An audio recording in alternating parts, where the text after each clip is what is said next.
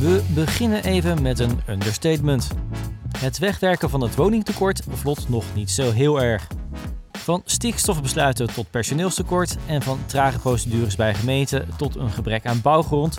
Het zorgt ervoor dat er jaar op jaar te weinig woningen worden bijgebouwd. En dat juist in een tijd dat we ze zo hard nodig hebben.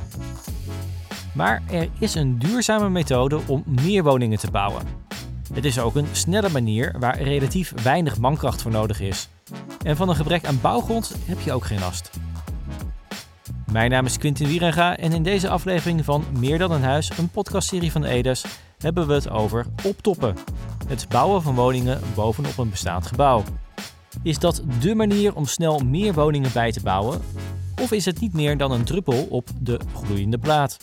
En uiteraard, als we het over optoppen hebben, dan moeten we deze aflevering ook op een dak beginnen. Een Rotterdams dak in dit geval.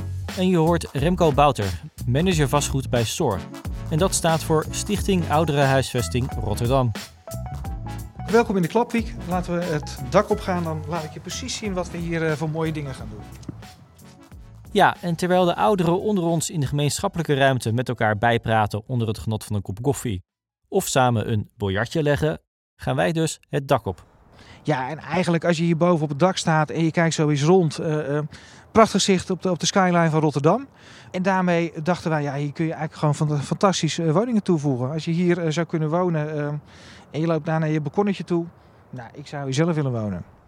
SOR heeft gekeken op welke manier ze meer woningen kunnen bouwen en ze zijn daarbij uitgekomen op vijf concepten.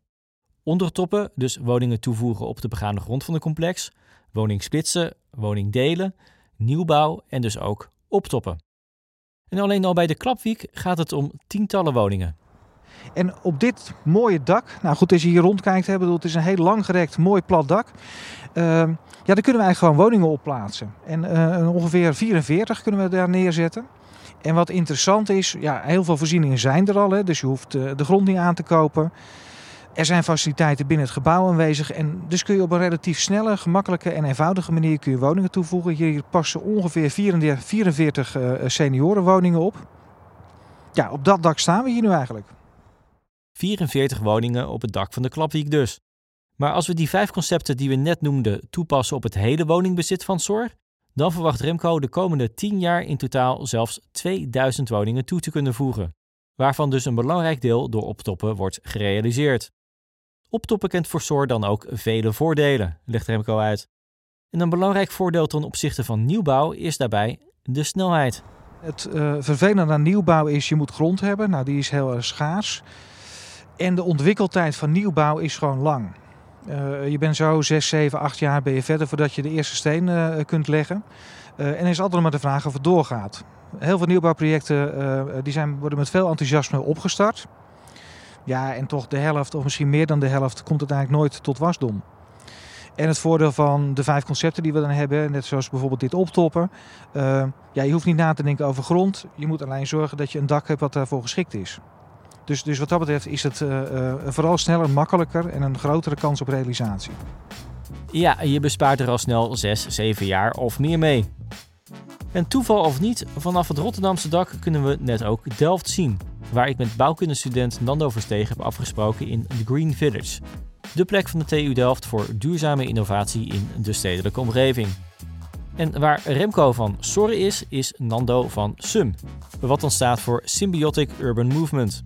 Met een team van studenten hebben ze meegedaan aan een Europese competitie. Hun plan een totale renovatie van de bekende portiekwoningen op de meest duurzame manier denkbaar. Met uiteraard een flinke optopping.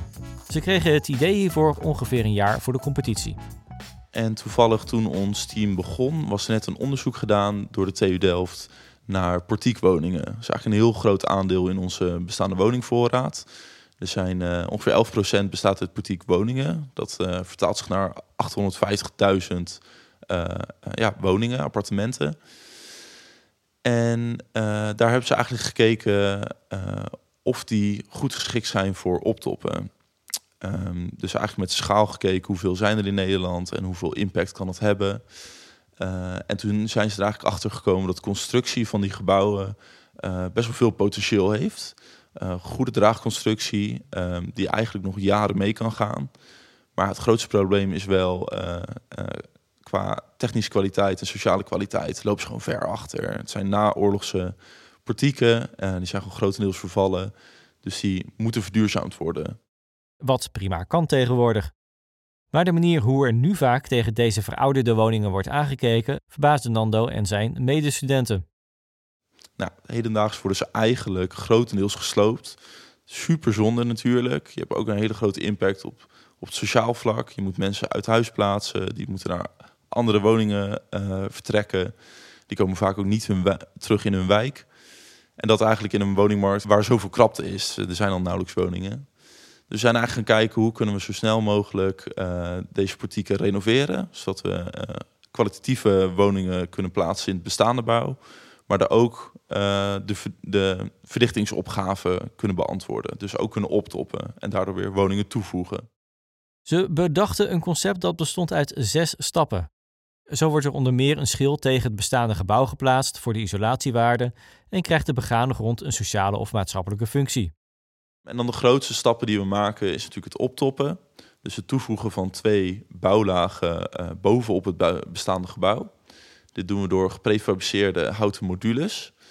Um, zijn eigenlijk helemaal in de fabriek in elkaar gezet. Het interieur, de badkamer, de keuken, dat kan er al in staan. En het is eigenlijk een grote houtcontainer die, uh, die in één keer op het gebouw geplaatst kan worden. En omdat het modules zijn, ja, is het eigenlijk als, uh, als Lego-blokjes stapelen op het bestaande gebouw. En als afsluiter voegen we een energiedak toe. Hierin uh, kunnen we genoeg energie opwekken voor uh, de nieuwe woningen. Maar die hebben eigenlijk heel weinig energie nodig, omdat ja, die eigenlijk al zo duurzaam mogelijk ontworpen zijn. Dus de energie die zij extra kunnen leveren, die geven ze terug aan het bestaande gebouw. Zodat de woningen die, die meer energiebehoefte nodig hebben, dat daaruit kunnen halen. En de overeenkomsten met de optopping van SOR in Rotterdam zijn groot. Ook daar wordt met houtbouwmodules gewerkt, zegt Remco Bouter. En zo'n module noemen ze daar een smartbox. Het was daarbij even zoeken voordat de uiteindelijke bouwpartner Dura Vermeer was gevonden. Vanwege het innovatieve karakter van het project konden maar weinig bouwbedrijven deze vraag aan. Ja, omdat optoppen uh, op een uh, lichte wijze, dat wordt toch wat minder vaak gedaan. Ik denk dat heel veel aannemers kunnen hier op de traditionele manier gewoon met zo'n werk, et cetera, kunnen ze hier best een, een, verdieping opzetten. Alleen het wordt natuurlijk heel gauw zwaar. Ehm, dus als je licht wil bouwen, dan zijn er een beperkt aantal aanbieders. Je ziet wel dat er steeds meer aannemers zijn die hier hun aandacht op richten. maar toen wij hiermee startten was dat nog relatief beperkt. Inmiddels zijn de plannen dus heel concreet geworden. Wat ook betekent dat er bijvoorbeeld al contact is geweest met de gemeente. Het was even aftasten, maar de gemeente is nu vooral enthousiast. Ook als je het vergelijkt met sloop- en nieuwbouw. Al is het niet direct een gelopen race. Nou, optoppen is in die zin minder ingrijpend. Uh, dus we merken dat er heel veel enthousiasme is, ook bij de gemeente Rotterdam, voor dit, voor dit uh, project. Uh, Tegelijkertijd loop je natuurlijk altijd ergens tegen de systeemwereld aan. Dus, dus we kunnen heel enthousiast zijn en toch zijn er bepaalde regels waar ook een optopproject zich aan, aan moet houden. Uh, en dat wringt uh, op sommige gebieden. Uh, Zoals? Uh, nou ja, je hebt altijd hele simpele dingen als parkeernormen, uh, welstand en, en, meer van dat soort zaken. Je hebt een prachtig mooi plan en, en misschien dat welstand net iets andere ideeën uh, heeft. Dat gaat bij dit project eigenlijk op een hele soepele manier. Ehm, en bij nieuwbouw kan dat soms wel eens wat ingewikkelder zijn, omdat je natuurlijk ook een veel grotere impact hebt zeg maar, op de omgeving. Dit is feitelijk is dit een verfraaiing van het bestaande gebouw. Uh, en dat maakt het allemaal net wat, wat eenvoudiger. Maar nog belangrijker dan de gemeente, ook de bewoners van het huidige complex moesten van de aanstaande verbouwing op de hoogte worden gebracht. Ja, en dan moet je ze dus gaan uitleggen dat ze nieuwe bovenburen krijgen.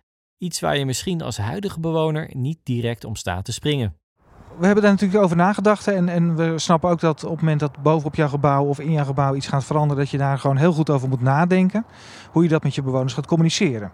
Uh, we hebben daar een heel traject voor, voor opgestart. Dat doen we ook in combinatie met Dure van Meerheima. Om uh, er goed over te communiceren, uit te leggen wat er precies gaat gebeuren. Uh, in welke termijn, wat, wat, wat voor ehm, activiteiten we gaan verrichten. Ehm, heeft het veel overlast, weinig overlast. Dus we gaan er heel nadrukkelijk mee, of heel gedegen mee om. Ehm, ja, en je ziet dat, dat iedereen is in eerste instantie natuurlijk niet per se heel enthousiast. Um, dus we proberen door gewoon zo goed mogelijk weer te geven wat, wat we van plan zijn. Ook uit te leggen dat de manier waarop we gaan bouwen, dat dat relatief weinig overlast met zich meebrengt. Ga je traditioneel bouwen, dan ben je rustig een jaar bezig met overlast, uh, hijskranen en meer van dat soort zaken. En dit zou in een periode van drie tot vier maanden gewoon op het dak moeten kunnen staan. Dat je inderdaad in veel minder tijd iets neer kunt zetten, zagen ze ook bij SUM. Waar de studenten zelf hun prototype bouwden met zagen en hamers en al, zegt Nando Versteeg. Ja, dit gebouwtje hebben we dus echt zelf gemaakt. Uh, samen met, uh, met echte bouwbedrijven. Uh, ze hebben ons vooral geholpen in uh, het opzetten van, nou, van zo'n bouwproces. we zijn natuurlijk studenten aan de universiteit, dus we hebben daar weinig ervaring in. Dus hun kennis hadden we zeker nodig. Maar uiteindelijk echt het, het timmeren en het zagen is ook door ons studenten gedaan. Deels in de fabrieken van onze partners en deels ook op locatie. eerst hier op de Green Village en later in Duitsland. En ja, hier hebben we eigenlijk ook meteen kunnen ervaren hoe het is om te prefabriceren. Hij schat in dat ongeveer de helft in de fabriek werd gebouwd en de helft op locatie. Uiteindelijk deden ze dus mee aan een Europese duurzaamheidscompetitie voor studenten in het Duitse Wuppertal. Duurzaamheid was voor hen dus heel belangrijk. We hadden het al eerder over houtbouw, maar de studenten gingen nog een stapje verder. Duurzaamheid zit hem ook in uh, materialen gebruiken uh, waar je geen natuurlijk, natuurlijk materiaal voor kan vinden. En daar hebben we dan gekeken om een gerecycled product te vinden. Um, dat vertaalt zich bijvoorbeeld in onze isolatie. We hebben twee soorten isolatiematerialen gebruikt. Eentje op papier op uh, basis van gerecycled papier. En de ander van gerecycled katoen. Ja, zijn eigenlijk twee afvalstromen die we altijd zouden hebben. We blijven altijd papier en kleding gebruiken. Um, maar dat is niet, ja, je kan daar vaak geen nieuwe kleding van maken of geen nieuw papier. Um, en eigenlijk voor de bouwwereld werkt het, uh, werkt het supergoed. Um, dus ja, eigenlijk uh, redelijk innovatieve materialen die eigenlijk ook al wel gewoon op de markt zijn, dus voor iedereen beschikbaar. En niet alleen bij de isolatie, maar ook op het gebied van energie moest het uiteraard in de meest duurzame variant. Dus we hebben onze prototype bijvoorbeeld, onze optopmodules zo goed geïsoleerd dat er nauwelijks uh, warmteverlies is. Dus dat zorgt er dan weer voor dat je energie-input ook weer zo laag mogelijk is. En de energie die je dan nodig hebt, um, werkt die dan vooral duurzaam op. Uh, in ons geval doen we dat met PV-panelen. PV-panelen op het dak, maar ook PV-panelen in de gevel. Ook wel een heel mooi, mooi product. Um, is een printbaar PV-paneel waar we eigenlijk een afbeelding op kunnen printen. Waardoor je nou, met architectonische waarde heel veel interessante dingen kan doen. En uh, eigenlijk de PV-paneel weer aantrekkelijk op de gevel geplaatst kan worden. Ja, PV-paneel maken we even simpeler. Dat is een andere benaming voor zonnepaneel. De studenten van de TU kunnen die dus in alle vormen, maten en kleuren printen. Voor hun gebouw hebben ze een Delftsblauwe versie van het beroemde schilderij Gezicht op Delft gemaakt. Goed, optoppen is dus prima te doen tegenwoordig met houten modules die je snel plaatst. En het is dus of heel duurzaam, zoals in Rotterdam, of extreem duurzaam, zoals bij de TU Delft. Maar is het ook een oplossing voor het wegwerken van het woningtekort? Vraag ik aan Remco Bouter. Nou, je kunt het uh, sneller realiseren. Uh, wat ik al zei, op het moment dat je natuurlijk grond moet aankopen, je moet een bestemmingsplan gaan wijzigen, je moet de gemeente meekrijgen, je moet alle omwonenden meekrijgen, je moet een plan hebben wat het hele traject door moet. Ja, dan ben je zo 6, 7, 8 jaar ben je verder. Um, we zijn nu, uh, nou bijvoorbeeld bij de Klapwiek, hè, bedoel, als je de totale doorlooptijd inclusief engineering is misschien twee jaar. Uh, en dan staat het er. En op het moment dat je natuurlijk het concept meerdere keren gedaan hebt, word je ook steeds sneller in de conceptontwikkeling, de engineeringfase. En zou je misschien in een hele overzichtelijke termijn van een jaar misschien wel ergens kunnen optoppen. Toch gebeurt het dus nog relatief weinig. En dat heeft er natuurlijk ook mee te maken dat de constructie met houten modules nu nog pionieren is. Hoe kan je deze manier van optoppen dan toch aanjagen? Uh, nou, door in ieder geval dit te doen en mensen uit te nodigen van kom bij, bij, bij kijken hoe we dit gedaan hebben. Uh, door, door die smartbox uh, kunnen we ook zeg maar, massa maken. Dus op het moment dat je het een keer goed uitgedacht hebt, kun je makkelijker op een ander dak kun je het ook toepassen. Je zult altijd maatwerk hebben. Ja, en vooral zien doet, doet, doet volgen, denk ik in dit geval.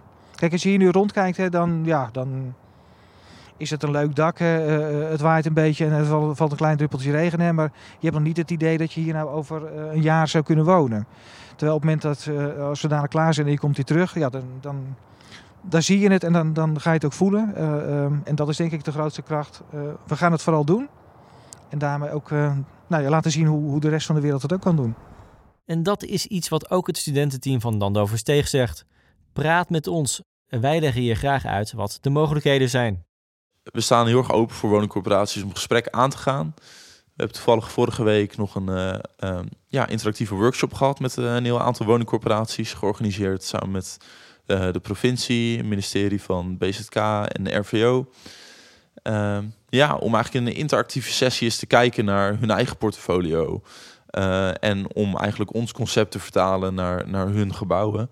Die gesprekken waren al een succes. En hij hoopt er daar nog veel meer van te voeren. En stiekem heeft hij nog een wens als hij daarnaar wordt gevraagd. Eentje die ook heel begrijpelijk is voor een student. Want is dit voor hemzelf ook geen ideale woning? Ik wil er heel graag wonen, ja. Ehm, nee, we hebben natuurlijk, het is je eigen ontwerp, dus je hebt er een beetje liefde voor. Maar we hebben eigenlijk ook al wel ervaren dat het een hele prettige woning is.